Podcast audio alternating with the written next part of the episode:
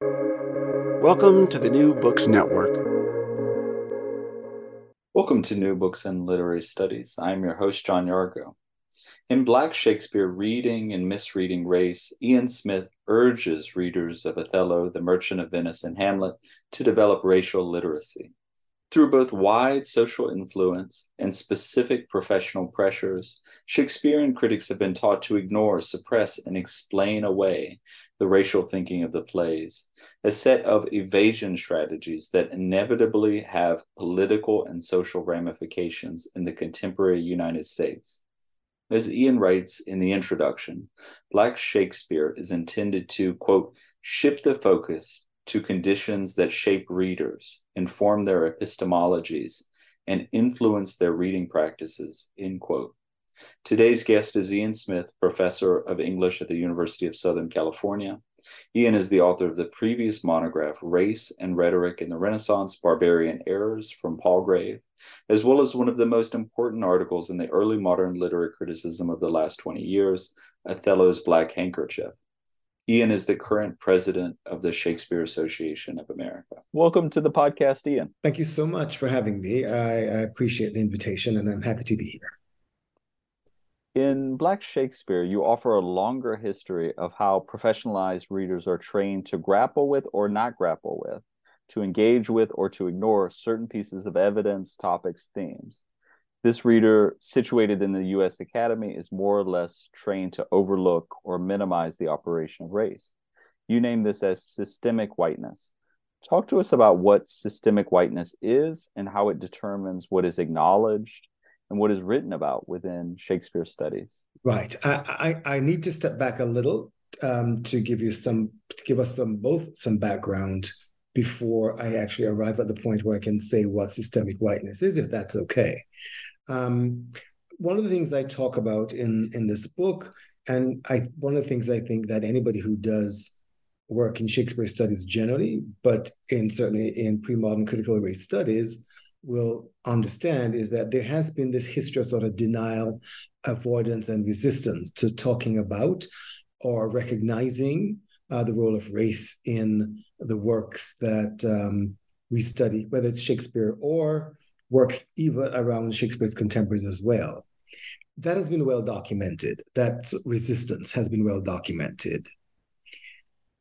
But still, it continues to be a significant part of the, um, the reading response around Shakespeare studies um, still today. Uh, even now, still in 2023, it continues to be so. Um, so I was motivated to try and examine the cause for this resistance. As I said, um, we have talked about the resistance being a thing.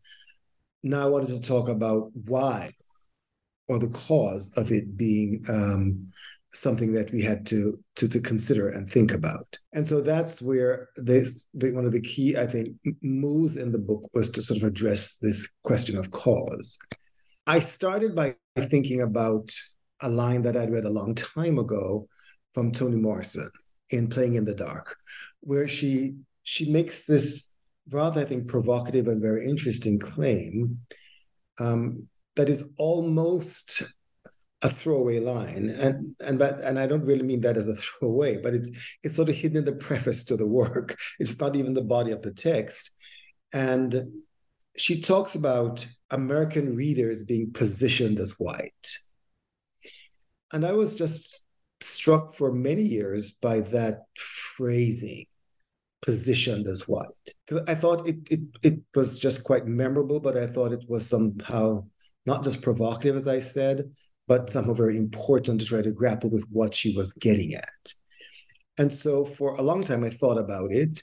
And, and so in writing this book, I was in fact trying to understand uh, what that, um, what she was trying to get us to think about, expand it in a way that made sense for the kind of work I was doing, and applied to Shakespeare studies and the early modern period.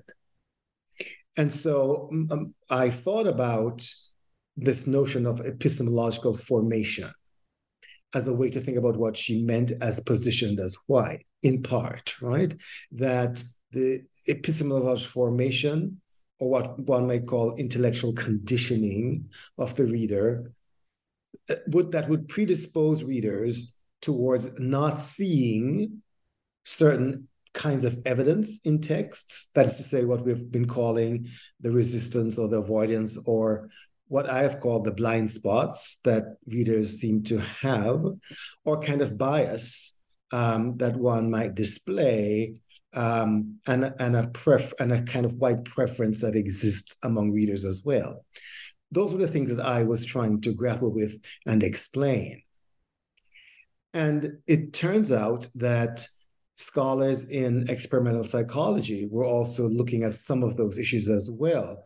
And some scholars who, in fact, actually worked on some of these issues, uh, related issues, I should say, um, recognized that about 75% of this was an American study, a study done on American readers, I should say, um, American citizens, 75% of those tested showed uh, what they called a, a, a, sort of a white preference. And they were surprised at how high that figure was, that 75%. And what was interesting is that this preference held um, and continues to hold true for subjects, whether even those who subscribe, subscribe consciously to a sort of different non-biased outlooks. So despite sometimes one sort of conscious efforts, um, there was something in the culture that predisposed us anyway to thinking in certain um, to have certain views and to have this sort of conditioning uh, that we eventually somehow find ourselves uh, em- employing and, and deploying. And so this is what I begin to began to think about as um, systemic whiteness. That is to say, systemic whiteness um, speaks to the way societies develop and perpetuate this kind of white preference or bias through their institutions and systems, whether it's an educational system or the legal system or the economic system or any number of systems or institutions, really, um, that uh, inform, build the society. And in this book, therefore, I call attention in particular to um, the congressional role.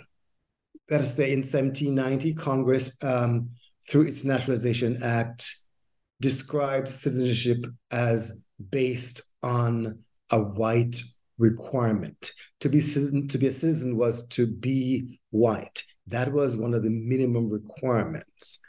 And so, beyond that, well into the 20th century, the idea that whiteness um, sort of prevailed in immigration uh, uh, law and policy uh, continued to shape and dominate our thinking in the United States as well. As a result, then, this intellectual bias that I've been describing um, uh, it has been propounded in so many ways and and has become so much a part of American life and culture. And for the purposes of the kind of work that I was trying to address in literary studies and Shakespeare studies, I've decided to call the systemic whiteness. Um, and it leads to a kind, it leads to affecting what I also call our racial literacy our capacity to read Shakespeare and not um, forget or ignore signs of race other than a kind of neutralizing whitewashing of texts, because that is how not only we've been trained, but that is the, our epistemological sort of foundation or conditioning that propels us to not see. And so, hence, the, the racial blind spots that I think we um, we're constantly sort of besieged by. You share this anecdote. I believe it was a Shakespeare Association of America panel in which um, one of the participants said, uh, declared, Othello is not a play about race, I believe, or something like that, and without any further explanation, um, almost as if the statement itself was self evident. and didn't need to be defended or expanded upon. Um, it, it, that's a kind of example of this um, uh, whitewashing, as you call it, right? Well, yes, it's an example of of this what I've called sort of the racial denial in existence and and, and resistance um, that I've talked about, uh, and and as I said, that continues.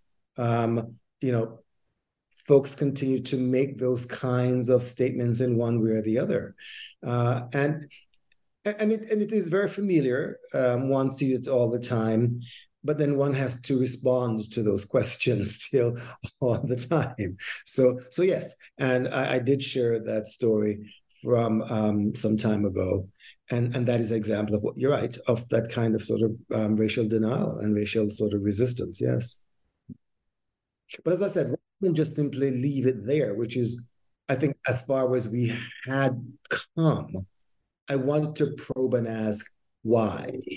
And why wouldn't be just about oh they're bad people because that's not the point.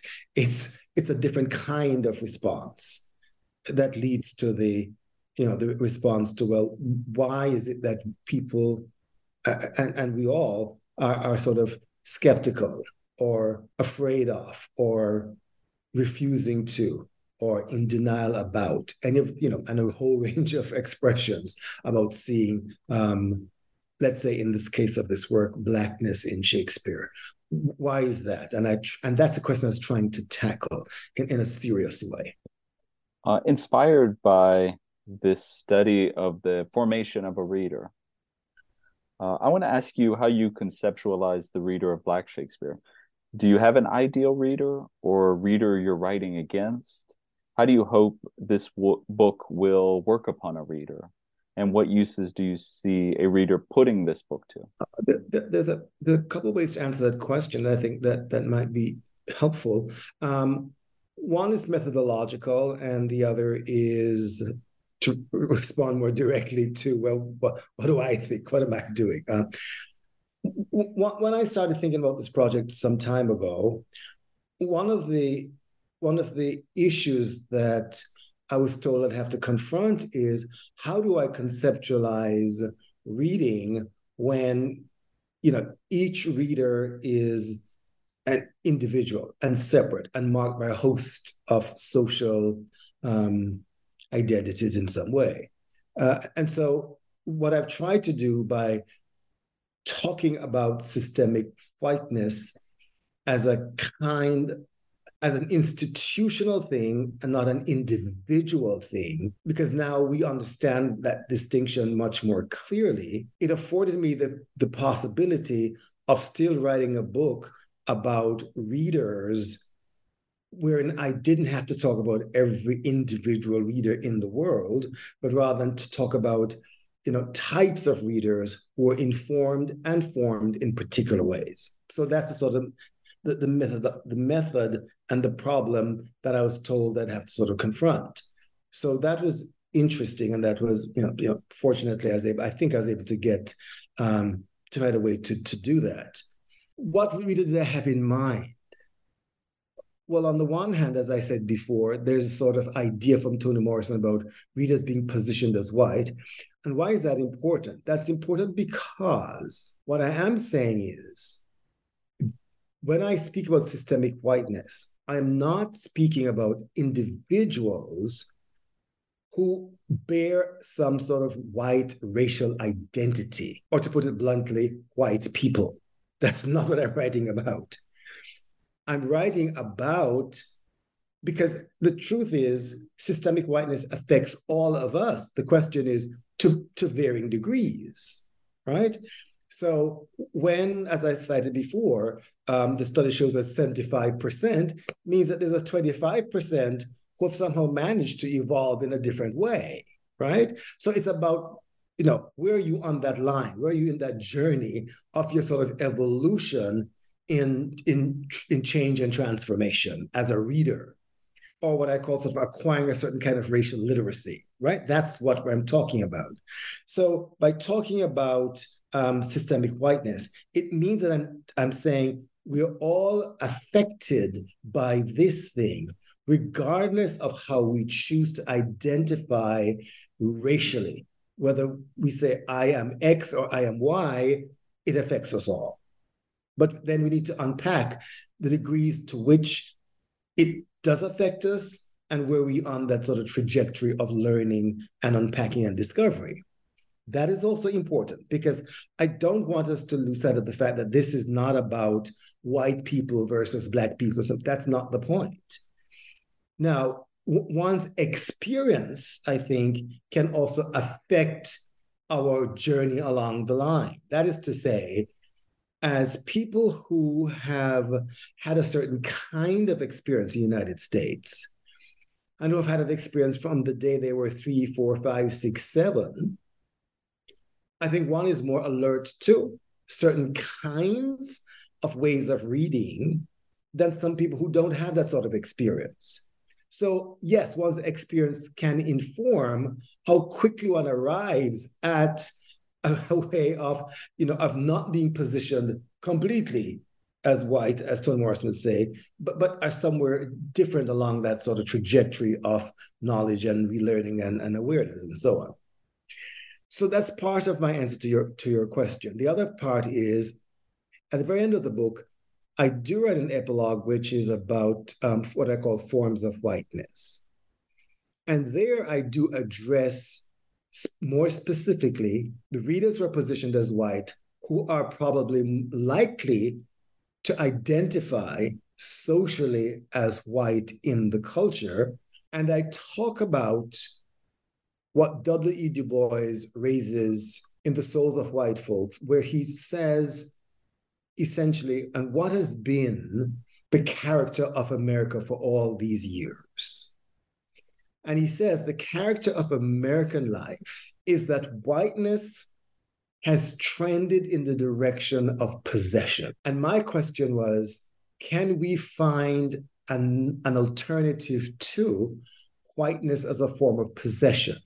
Because when Du Bois makes that kind of statement, I think it's a, it, it is a searing comment on possession, which covers everything from owning land to owning bodies to owning people, etc and the unwillingness to let it go, the unwillingness to change those forms of ownership when it is clearly seen as immoral, unjust, and something that we and that we need to somehow transform.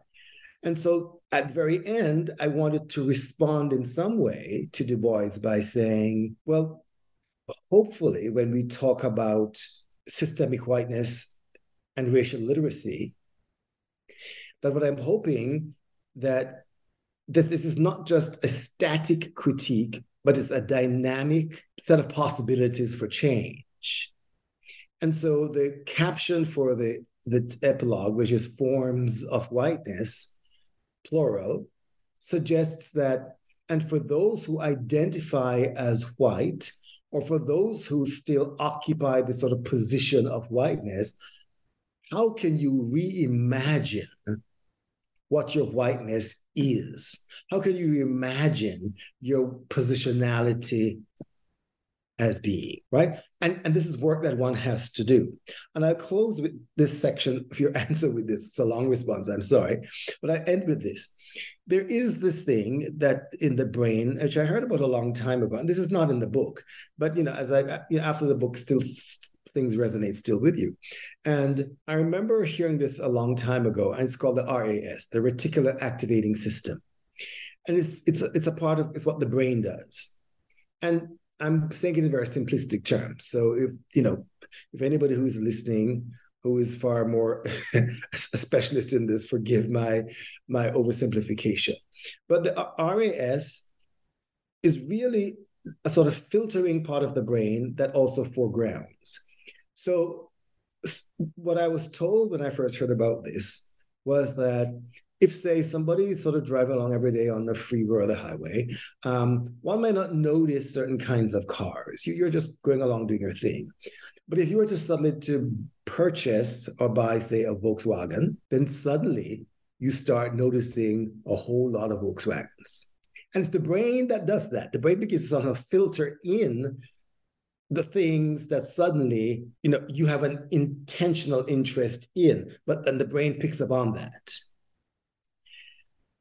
This idea of the RAS has been picked up, let's say, in management studies, where employers understand that they can create a much better sort of management set of programs if they can foreground certain ways of thinking or certain policies or practices in-house among their employees. In the same way, what I'm suggesting, it well, similar, I should say, way I'm suggesting is that as we continue to learn more and unpack more and commit, because the commitment has to be there, more regarding critical race studies, then we can, in fact, turn the classroom into a place where we too can foreground and highlight in such a way that we can, in fact, encourage our students to become transformative so that they can begin to think about the forms of whiteness that they that they want to establish for themselves in a productive, positive, humane way. I love that idea of moral formation or epistemological self formation as being one of the things you're inviting readers into. That's very powerful. And um, W. Uh, E. B. Du Bois's um, equation of whiteness as possession and unwillingness to let it go, um, I think, is is powerful. Um, I want to turn to a technique I see you using throughout the book. Uh, it is the framing of pre modern material with case studies from the United States. Uh, in one example, you frame a discussion of the Merchant of Venice through a narrative written by J.W.C. Pennington, an escaped slave who is writing in 1861 about the fugitive uh, Jordan H. Banks you frame a fresh analysis of Hamlet through the January 6th um, insurrection. I think it works very successfully to direct our attention to the primary Shakespearean text in, in very intentional ways. Um, how do you how did you settle on that technique and structure? Right.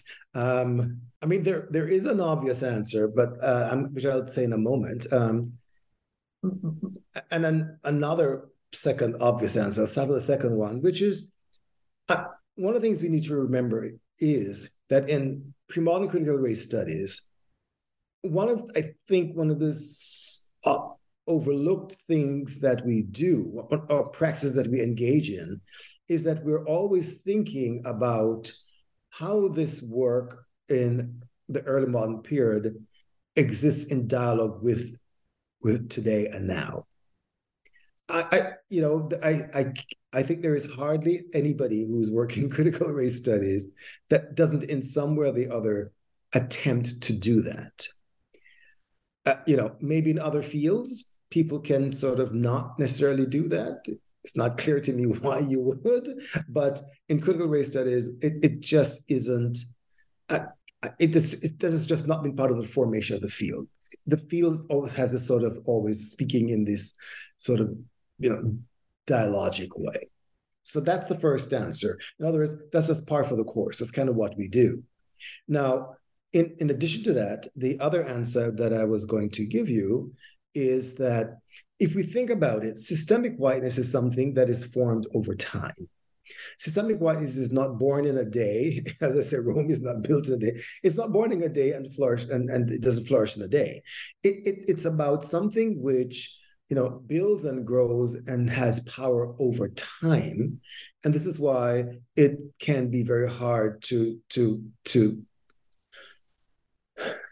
to undo as well because it has such deep roots so in effect then when we talk about systemic whiteness we're talking about history and so it made sense that one would frame each chapter historically because each of those historic framing moments are also moments that reflect on systemic whiteness as it represents as it presents itself in American life and culture. So you think of those two things, the sort of dialogue part of it that is part of what we do, which is which is really part of the what we call the relevance question. Why are we doing this kind of work? And then for the particular path I've chosen, it is history because of the nature of what I'm writing about. It is history. Then it means that you have it's a particular kind of approach to shaping and presenting that notion of relevance, which is in historic terms. And and I'm also hearing um, the contingency of whiteness or race more generally, the way in which it has emerged in fitful and some way in some ways unpredictable and uh, nonlinear ways, and that's part of part of thinking through the um, discussion between critical race theory and, and early modern text. It's thinking through that contingency. Your second chapter looks at the dual history of U.S. anti literacy laws and codified readings of Blackness.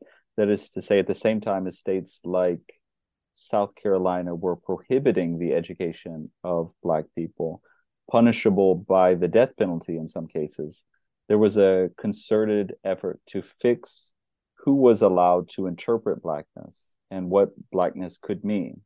Talk to us about this dual movement in practices of reading. Oh, yes. Um, you know, it's one of these sort of profound ironies that I, I think sort of um, a part of American life, really. And the irony is, but they're of such magnitude uh, and such that that they make you that just make you shake your head in wonderment about how could this have been right so uh, what, what you're referencing here is um, the the to continue the idea of the opening framework of the chapter i, I talked about um, the anti-literacy the anti-literacy laws and how it affected uh, uh, you know people of color and in particular people who were black and and and who were slaves. And yet by 1818 in in the savannah laws there was an another dimension to this which talked about restricting literacy from any person who was black whether they were slave or free. So now it's not only your status as a slave that would prevent you from reading, it was your very just status in terms of your body that would prevent you from having access to literacy according to this law. That's a significant shift and change because it, it moves it from a whole other section from kind of legal structure of, well, are you slave or free, to some other kind of thing, which is about now, who gets to be called Black?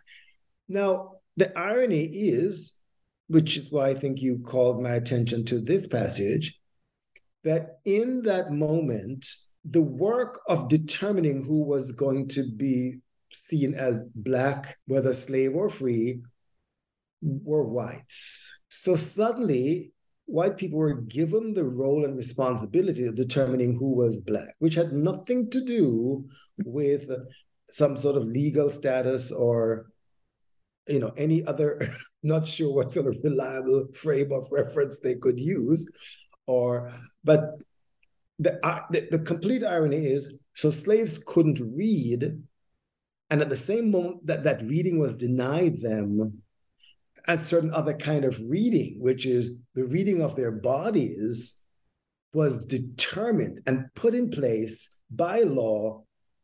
And that reading was done by white people who could read and who were determined by as the people who were best suited to read their bodies. So you have this shift from reading texts to reading bodies. And in a way, that should alert us and alarm us because when we talk about reading and readers, moments like this remind us that we sh- that we're dealing with something quite volatile and dangerous. That is, reading is never just a neutral thing. That in the example for, that you just asked me to talk about, reading is in fact a very dangerous thing because it we have this movement from reading texts to reading bodies And reading bodies brings us to that place where one ability, one's ability to have a certain life, one's ability to move freely and have an education and to do something with that education is going to be determined by somebody saying, well, you can't because I think you are Black and therefore you can't have access. So the, the slippage from text to life is so easy, but also so compelling in its in its in the degree to which one moves from text to life so quickly, so easily, and with all the consequences of that implied. And I think we want to remember when we talk about reading, because so often I think reading is talked about and people are talking about you know various acts of reading. And we forget sometimes that reading has this history in this country of profound magnitude with regard to certain forms of disenfranchisement and discrimination and delegitimation and dehumanization and i think one of the examples from that chapter um, is the the racial theater of the audience's mind the way in which literary texts um, kind of entrain audiences to fill in the gaps, fill in knowledge, make um, assumptions, prejudiced judgments. Right. That's correct.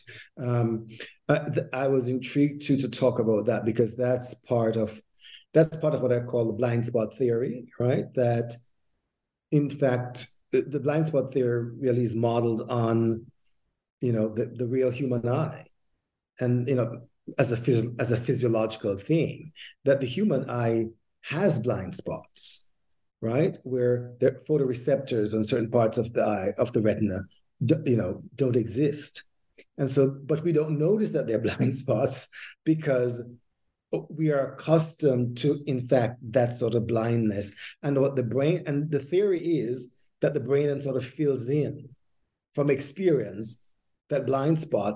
And so we don't even notice that we're not actually seeing, we just fill in.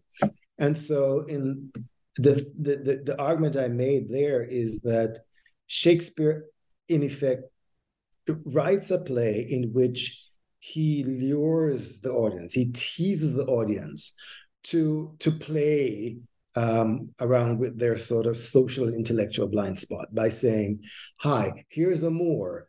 and fill in the blind spot, fill in what you think you know, and then he completely disabuses us in the next scene deliberately. And so you can see Shakespeare doing that sort of um, learning and unlearning um, in, in the theater, in which quite powerfully we are sort of brought up very quickly in a moment of sort of reckoning about why it is that we're thinking in the sort of particular way as opposed to having a much more open frame of reference. And it's really quite powerful. I agree. Yeah. In the merchant of venice shylock famously demands a pound of flesh uh, from his debtor antonio. Shylock's uncompromising demand for this debt to be paid has been understood in any number of ways as you point out though antonio rejects wholesale the terms of shylock's critique of venetian racism and xenophobia in turn, how do you invite us to reread Shylock's insistence on claiming this pound of flesh? Oh, I I remember. Um, you're right. I mean, this you know this play has been written about uh, Merchant of Venice. This play has been written about so so much, and in so many ways that, uh, and yet I felt you know after just reading, again at some point that perhaps we had missed again, we had missed something. I mean, quite literally, I think we did miss something. That sort of dramatically plays to the to the argument I'm making about um, racial blind spots. First, to to your point, um, there is this. There's this a, a famous sort of reading of this play in which the critic says that well, Shylock is a bad businessman because you know he should have to ask for a pound of flesh is really not a good sort of financial strategy. So he's a bad businessman, et cetera, et cetera. And and I get the point of the article. And you know, it, as I said, it was a quite famous article, and and I get it. I understand what the person is saying, but it, it, but that argument I think is only true if you forget or ignore sort of racial contours of the play. And if you read it in terms of the the racial sort of urgency and exigency of the play, then Shylock is not a bad businessman at all. It means that that is exactly what the play is about. And so it, one has missed the point, I believe, if one reads it that way. So, very briefly, what I mean is, you know, for, we talk about the pound of flesh, but when the play begins and the deed is drawn up, the text actually asks for a pound of fair flesh. And so it's not just pound of flesh, which we have often sort of repeated for the sake of, and again, one understands why we do that because that phrase has become synonymous with the play in some way, and it is repeated in the play too. But the actual legal document that is written to be signed and endorsed, that to which Antonio will be held, that document very specifically asks for a pound of his fair flesh. Now, of course, we have learned from a lot of um, scholars. Um, we think of Kim Hall's work, obviously, where fair flesh is not just clearly beautiful, but it's it's his whiteness that's being talked about.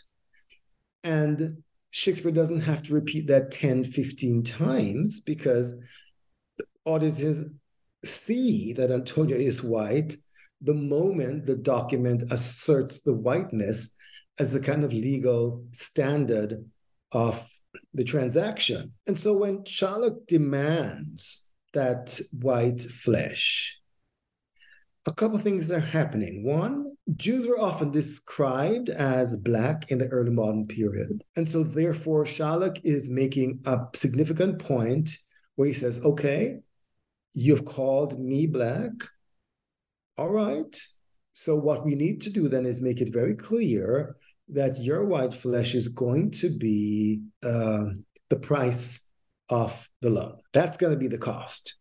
And so what he's doing is he's calling attention to the racial conflict of the play. And again, I know that this play is often read in terms of religious conflict, but I think that we we we we limit the reading of the play uh, too narrowly if we refuse to see and listen to Shylock's uh, ongoing discussions about race and blackness and whiteness in the play, especially where he sees himself implicated. And that, that's very much there for us to see in, in other parts that we haven't spoken about at all just now. And so it's a very dramatic demand where he where Shylock is highlighting sort of con- contrast between A and B.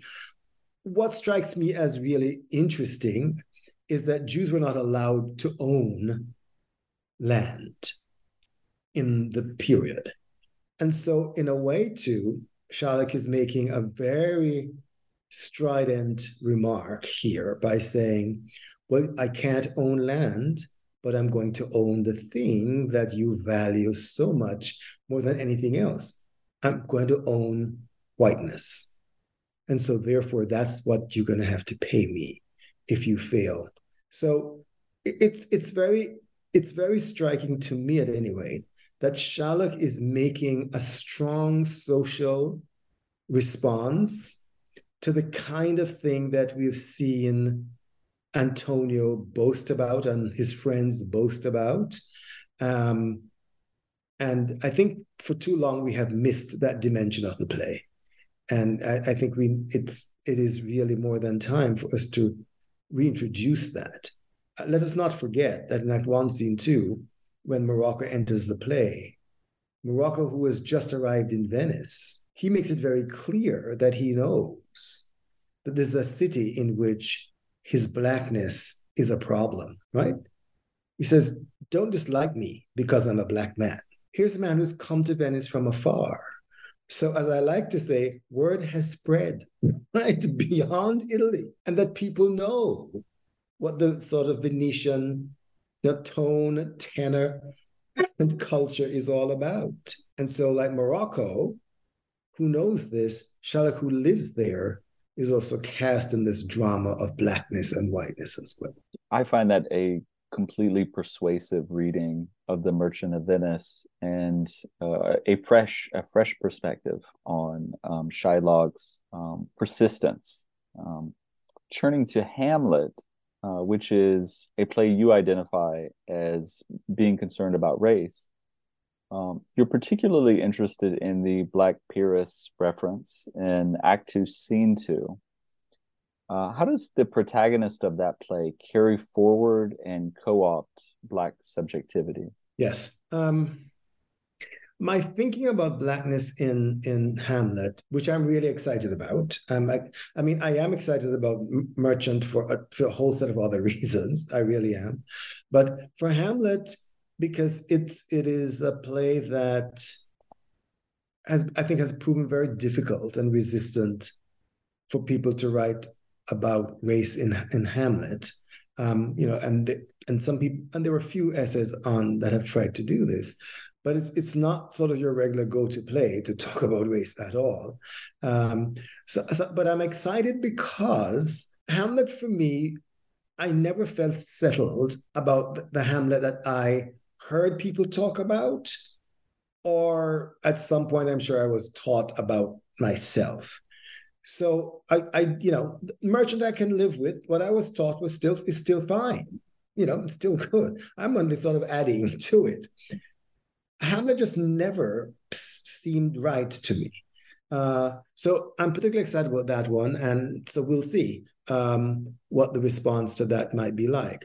And, and, yes, so one of the first thing pieces I talked about was the, the Pyrrhus passage, where you know we talk about this play being a play about plays, right? The sort of meta theatricality of Hamlet, and you know the play that has so many references to the word stage and this kind of thing.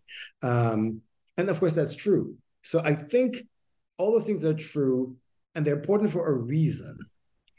That is to say, a play that is really about a play about plays and directing and stagecraft, etc., then deserves to be placed within a theatrical tradition itself, right?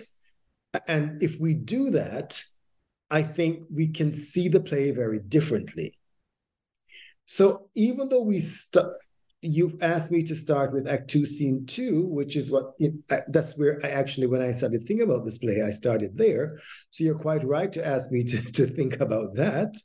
Um, I actually want to to just say to share with you in this conversation, John, that in a way, as I said, if we go, if we if we if we follow the evidence, so to speak, and think about Hamlet as a play that is about theater then we may want to think about Hamlet as a play that is about, in fact, a certain kind of, that fits in a certain kind of timeline.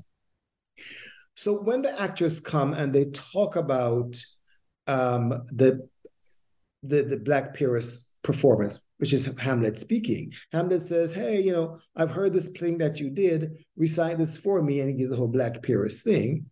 Um, it's important to recognize that the Pyrrhus thing there is not just about heraldry, as people often want to say, um, especially when we think about heraldry really is a way, a code for family, lineage, genealogy, and so on, which of course in the early modern periods that we are talking about race as well. So it's not as if to say heraldry immediately nullifies any other racial reading. Heraldry, in fact, confirms a racial reading, one could argue. Okay, What's interesting for me then would be the following. But beyond the reading of heraldry in the play, we need to locate Hamlet within a sort of theatrical timeline, as I think the play's own sort of meta theatrical um, style and self reflection and might encourage us to do. So we think of um, from the late 80s all the way through to Hamlet, there's several what we may call race plays, right? Um, from the Battle of Alcazar in 89 um, through Shakespeare's own Titus Andronicus, 1592, 1594, depending on how early or late you wanted to do that. There's Love's Labour's Lost as well by Shakespeare. There is uh, um, The Blind Beggar of Alexandria. There, there's A Merchant of Venice, Shakespeare again and then you have 1600 Hamlet, and then Othello afterwards, and and and there's more to come, um, and then there's Lust's Dominion, let's say 1599. So in, in that period, Shakespeare himself has contributed several plays to what I'm calling this sort of black or racial theater, with and I've just gestured to a few others as well during that time. Now, in a way, this is the innovation that Hamlet references, not the innovation of the boy, boy actors in the city. No, I'm serious because, you know, and, and there's been a lot of good work done on that passage. But what's important is Hamlet raises the business of the, ch- the, the, the children's theaters versus the adult theaters as something happening in the city. But what we do see on stage at the castle is not about that. What we do see at the castle, and we hear, is a drama about race and theater. So, what Shakespeare does is he raises a prospect of thinking about, you know, theater and innovation, sets that conversation, that dialogue going. He says eventually, effectively, that's happening over there. Now I want you to talk about what's happening over here right? And so I think we've been looking at the wrong innovation for too long. so in a way, the, this play is about the degree to which the idea of thinking about a kind of racial theater is in fact um, critical and relevant to Shakespeare and his time. And so the other passage I would look at is the is the, the obvious one, which is in Act 3, Scene 4, if I'm not mistaken, the closet scene, right? Where Hamlet goes to his mother and he does this sort of other performative thing, which is say, here are the two portraits, right? Uh, of the his of Claudius and his father. And he talks about the, the fair mountain, which is his father, and then he talks about the moor, which is Claudius. And I think editors have done us a disservice by not calling sufficient attention to the significance of the word moor. Because the first folio and the second quarto go so far as to capitalize the M in moor, so that we have an inkling that there's just more than just your everyday common landscaping sort of you know environmental moor that's being referred to. And, and i think that is important because it, it, it you know for a host of reasons i think but students can see and understand the contrast between fair mountain and moor which then has a double function of speaking about contrast to mountain but also contrast to fair. And so, in, by that technique, Shakespeare calls even more attention to the word moor, by having it have this sort of double function or this dual function. Why does that matter? Because in revenge tragedy, which is the other genre that everybody tells us this play is related to, right? We have all heard that revenge tragedy and Hamlet, right? Well, in revenge tragedy, one of the big problems is you fear becoming the thing that you dislike. You fear becoming, the revenger fears becoming the original perpetrator. And when Hamlet describes Claudius as a Moor, one can argue that the thing Hamlet then is describing is that murder and violence and betrayal and usurpation these are all ideas that have become associated with the, with the notion of being a Moor, which the plays from 1589 through to 1599 show us that is true. And then there's more, but you know, this is a short interview, so we can't go on too much longer. But those are the reasons why I'm excited about things because there's just so much there to read and think about And for so long, we've been denied, I have anyway, been denied that sort of reading. And it's like, why didn't, why, why haven't we bothered to talk this through? Yeah, I think that's going to be an important contribution uh, to our understanding of, of that play. Let's turn to Othello. Uh, would you read a passage from your book uh, around page 157? I return to Othello to confront specifically the realization. This audience is not simply a historically removed entity. This audience is also the modern spectator and reader for whom the legacy of centuries of reckoning with racialized Blackness has come full circle. Othello asks, in addition, therefore, how can today's reader tell the story of a Black man, putting us directly in Hamlet's position of having to wrestle with our perceptions of Blackness? Othello the Noble Moor is often regarded as the exception to the violent Black man type. Yet the full unfolding of the story produces a complicated human picture to which the audience is expressly set up to respond. This is the challenge of Shakespeare poses in Othello, and it represents a profound ethical self inquiry that far surpasses mere scholarly production, dutiful analysis, or skillful performance as we navigate the modern worldly equivalents of racial distortion and delegitimating of Black life, represented in Hamlet. In the process, I am engaging further in a dialogue about making Shakespeare not just relevant, but immediate and accessible for our time, and using Shakespeare's own work to generate the terms of that investigation. Thank you for that. I find it um, it, it's it's a real pleasure to hear you read your prose.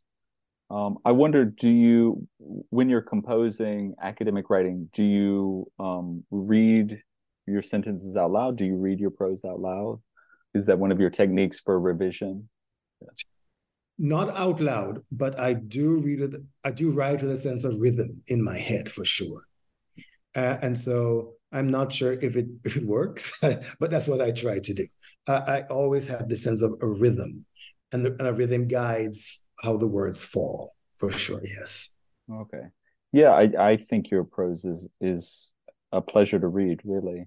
Um, are there other um, writing techniques that you um, you fa- found reliable? Um, do you have a reading group? Do you um, have techniques for revision, for um, taking up your writing and um, maybe breaking it apart or reassembling it? Um, no to all of those questions, which which which makes me think perhaps I'm not a not a good writer. Um, no, no, no, not at all. I, everyone has a different um, sort of approach and technique, of course. I'm a solitary writer, I guess, if that, but solitary, but not alone. But it's solitary in that I do need to, and I also write very slowly. So it means that when I'm and I craft and revise as I go along.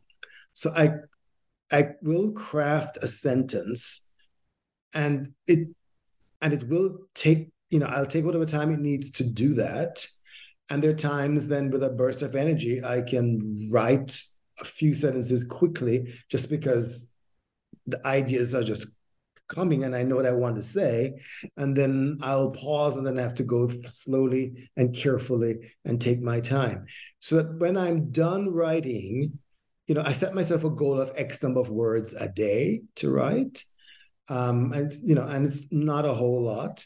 And uh, so by the time I'm done with a draft, it's typically 85, 90% done and the rest is just going through again and rereading and catching some final things and doing some final edits. But when I'm done with the draft, it's typically in pretty finished shape already because I revise as I go along. I don't write and because that would be too much. I can't. I, I don't know if I could do that. And you mentioned rhythm. Um, are you a musician? I know you're a fan of opera. Is that right? of the the soprano um, Leontyne um, Price, right? Among others. Yeah. so does does uh, music sort of influence your sense of rhythm, or certain you know prose styles. Yeah. Sorry. I don't know if I don't know if it's music so much, but but it's it's a sort of poetic rhythm without being poetry because I can't write poetry. I mean, I don't write poetry, so I don't know what that, that's about. But there's a sort of rhythm, which which also means that I, which is also a sort of rhetorical rhythm. In other words, the right now you asked me to read something. Nobody has asked, ever asked me to do that, so that was quite interesting when you asked me to read something. Um, and I think what it is, and I'm not sure if this came across at all, but I think what I'm doing is I'm writing the way I would read something out loud. And for me, that rhythm is what's important. Where does my voice land? Where would I would it rise or fall? And there are times when I, and of course, that's individual to me as well because of the way I actually speak. And so there are times when I I know that well, this sentence isn't finished because the it needs another two beats to be right, that kind of thing. Um, and so, so I mean by I need a it, the rhythm has to be there. And all along when I'm writing, that's what I'm hearing in my head, the sort of rise and fall of the words and how they they build towards something and then they close and start again and open up. So it, it is musical in the sort of most distant cousin way, but it's rhetorical certainly in the way I would sort of speak it way. Yeah, um, that's that's really interesting and uh, a, a, wonderful way of talking about academic writing. I think. Um, you've said in other interviews that you were less interested in how scholars or critics respond to your arguments. Instead, the classroom for you is a laboratory space where you test out your hypothesis, seeing if the students take it up uh, as credible or insightful. How do you build that kind of classroom environment? Um, what does that classroom look like? Right. Um, no, no, obviously, I'm not dismissing my interest in other scholars. That's not what I'm, I'm saying. Um, but because for so many years I taught at, at an undergrad institution and enjoyed that tremendously, um, I do pay attention to, I, I hope, um, I pay attention to how this kind of work lands with undergraduates. And, and what I mean by that also is if undergraduates get it, then it means that readers beyond their levels can get it also. So that so the, the challenge is always to how do I convey something that might be more complex than undergraduates might have intended to hear, but they're welcome, but they welcome it anyway because I've tried to manage to give it to them, present it to them in a way that is accessible and hopefully sufficiently engaging for them. So that's the laboratory part of it. That is because I'm I'm saying to them, look, you know, here is I said, look, we're here to have intellectual fun. So let's play. And so to present it as something that is, you know, open, something that they can have fun doing. And there are times that I will. I remember teaching Hamlet one year recently and saying to them, "Okay, we've gotten to, we've got, we're done, we've finished it enough Hamlet." And I said, "There's more that we could do, but you know." And I hadn't talked about the racial dimension of the play at all. I just you know did some other stuff with Hamlet and stopped there. I said, well, if you know we could do more, but I said, you know, we don't really have to. You know, this class is not for that. And they said, no, we want more. And, and I was really genuinely surprised. I thought, are you sure? And they said, yeah, yeah, yeah, we want more. And they ate up the race thing when I once I started introducing to them. They just absolutely loved it. That to me was a real surprise is um, a delightful surprise. But that's when you give them the choice as well and say, you know, do you want more or not? Do you find it challenging with a writer like Shakespeare um, that there might be too much reverence or um, not enough reverence um, for his writing? I, I, remember talking with Adar Desai a few months ago, and he he sort of articulated it that way. Do you see that in undergraduate classrooms, perhaps? Um, uh, yes, but I think th- I think that there's a reverence for everything that they're taught in high school. It's not right. just Shakespeare, right? right? So um, it's it's a kind of a reverence for. I mean, high school students who have enjoyed the high school experience, if they get to the colleges that say we teach at, it means that they've been very successful at what they have done. Mm. So the success that they have is connected to a certain kind of learning experience that they've also had. So they think that that learning experience is the sort of path forward forever. And I think it takes them some time, a little time, to understand that, well, there that was one kind of experience. Now we have to, we're raising the stakes a little further in terms of method, questions, dialogue, learning, etc.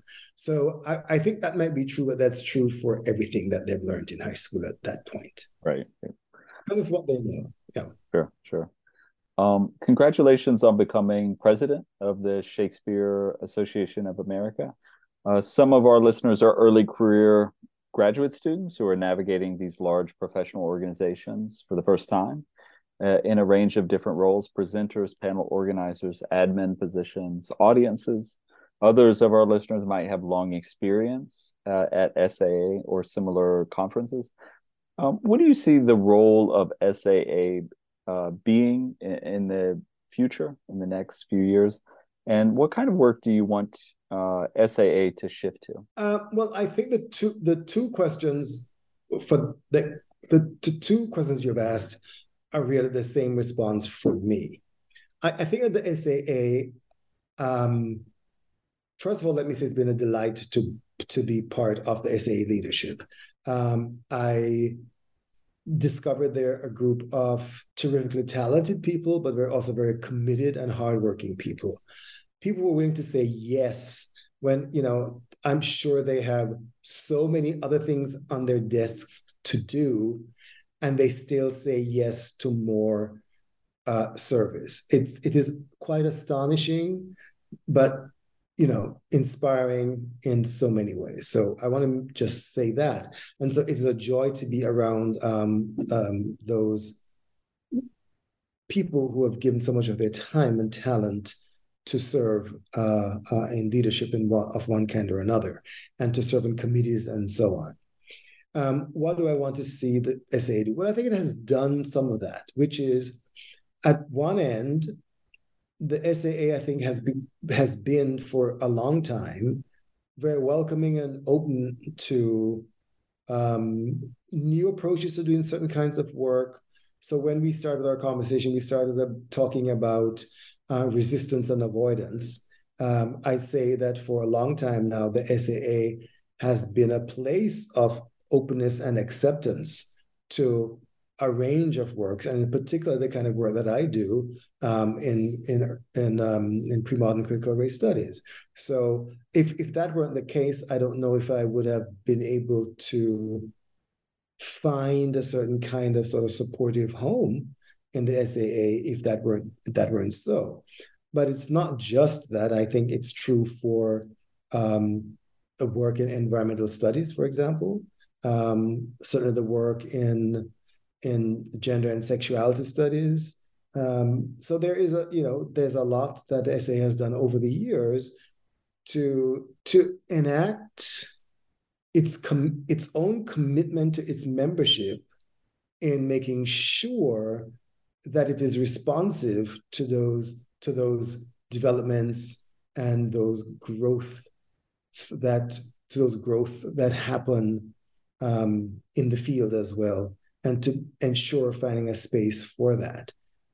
Uh, I think I'd love to see that continue, and I I have no doubt at this point that that will continue, and so I continue to be hopeful and very proud of the organization for that for those reasons. I, I, in my experience, that's very much true. The um, the freshness of the scholarship, the openness to new new approaches and and something else as someone who um, finished graduate school pretty recently it's a pretty egalitarian conference or, or that's been my experience a place where um, scholars at every level are kind of interacting um, without sort of uh, status uh, kind of pressure or um, different institutional jockeying perhaps. Um, it's a pretty inviting place so I highly recommend all early career scholars consider participating.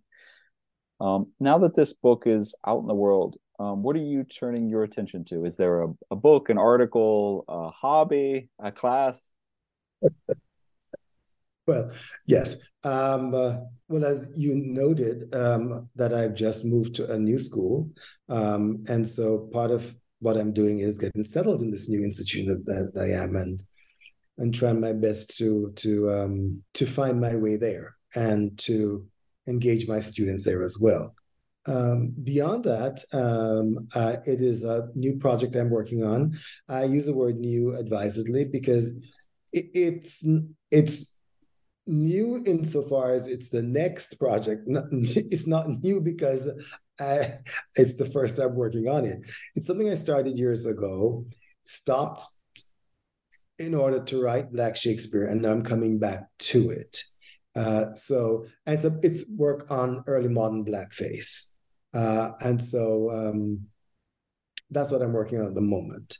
Uh, I, I, will just say that you know, there have been a couple books on on early modern blackface or blackface that have come out recently, and so uh, mine is not going to retread some of those um, beautifully done pages already.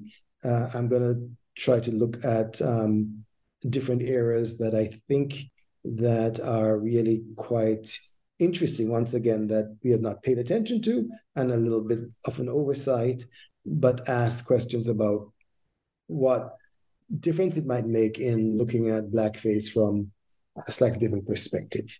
So that's what i'm working on now. Um, and i completely understand if it's too early to say but um, which text do you think you'll be taking up with that book which um, i think but I think I'm going to um, Love's Labor's Lost. I think is going to make an appearance. I've never published on Love's Labor's Lost before, so I'm pushing myself there. Um, Merchant is the ideal text for what I want to do, so I might have to return to Merchant. I hope nobody is going to be um, tired of me writing about Merchant, but it's a completely different approach. Um, it won't have anything to do with what I said in this book. Uh, so those are a couple of texts that I'm thinking of at the moment. Um, and there are others that still yet to be determined uh, from my notes. Yep. Okay. Very exciting. We'll keep our uh, eyes out for those projects. Um, thank you for coming on the podcast, Ian. Well, thank you for the again. Thanks for the invitation, and I enjoyed speaking with you. It was a, a lot of fun.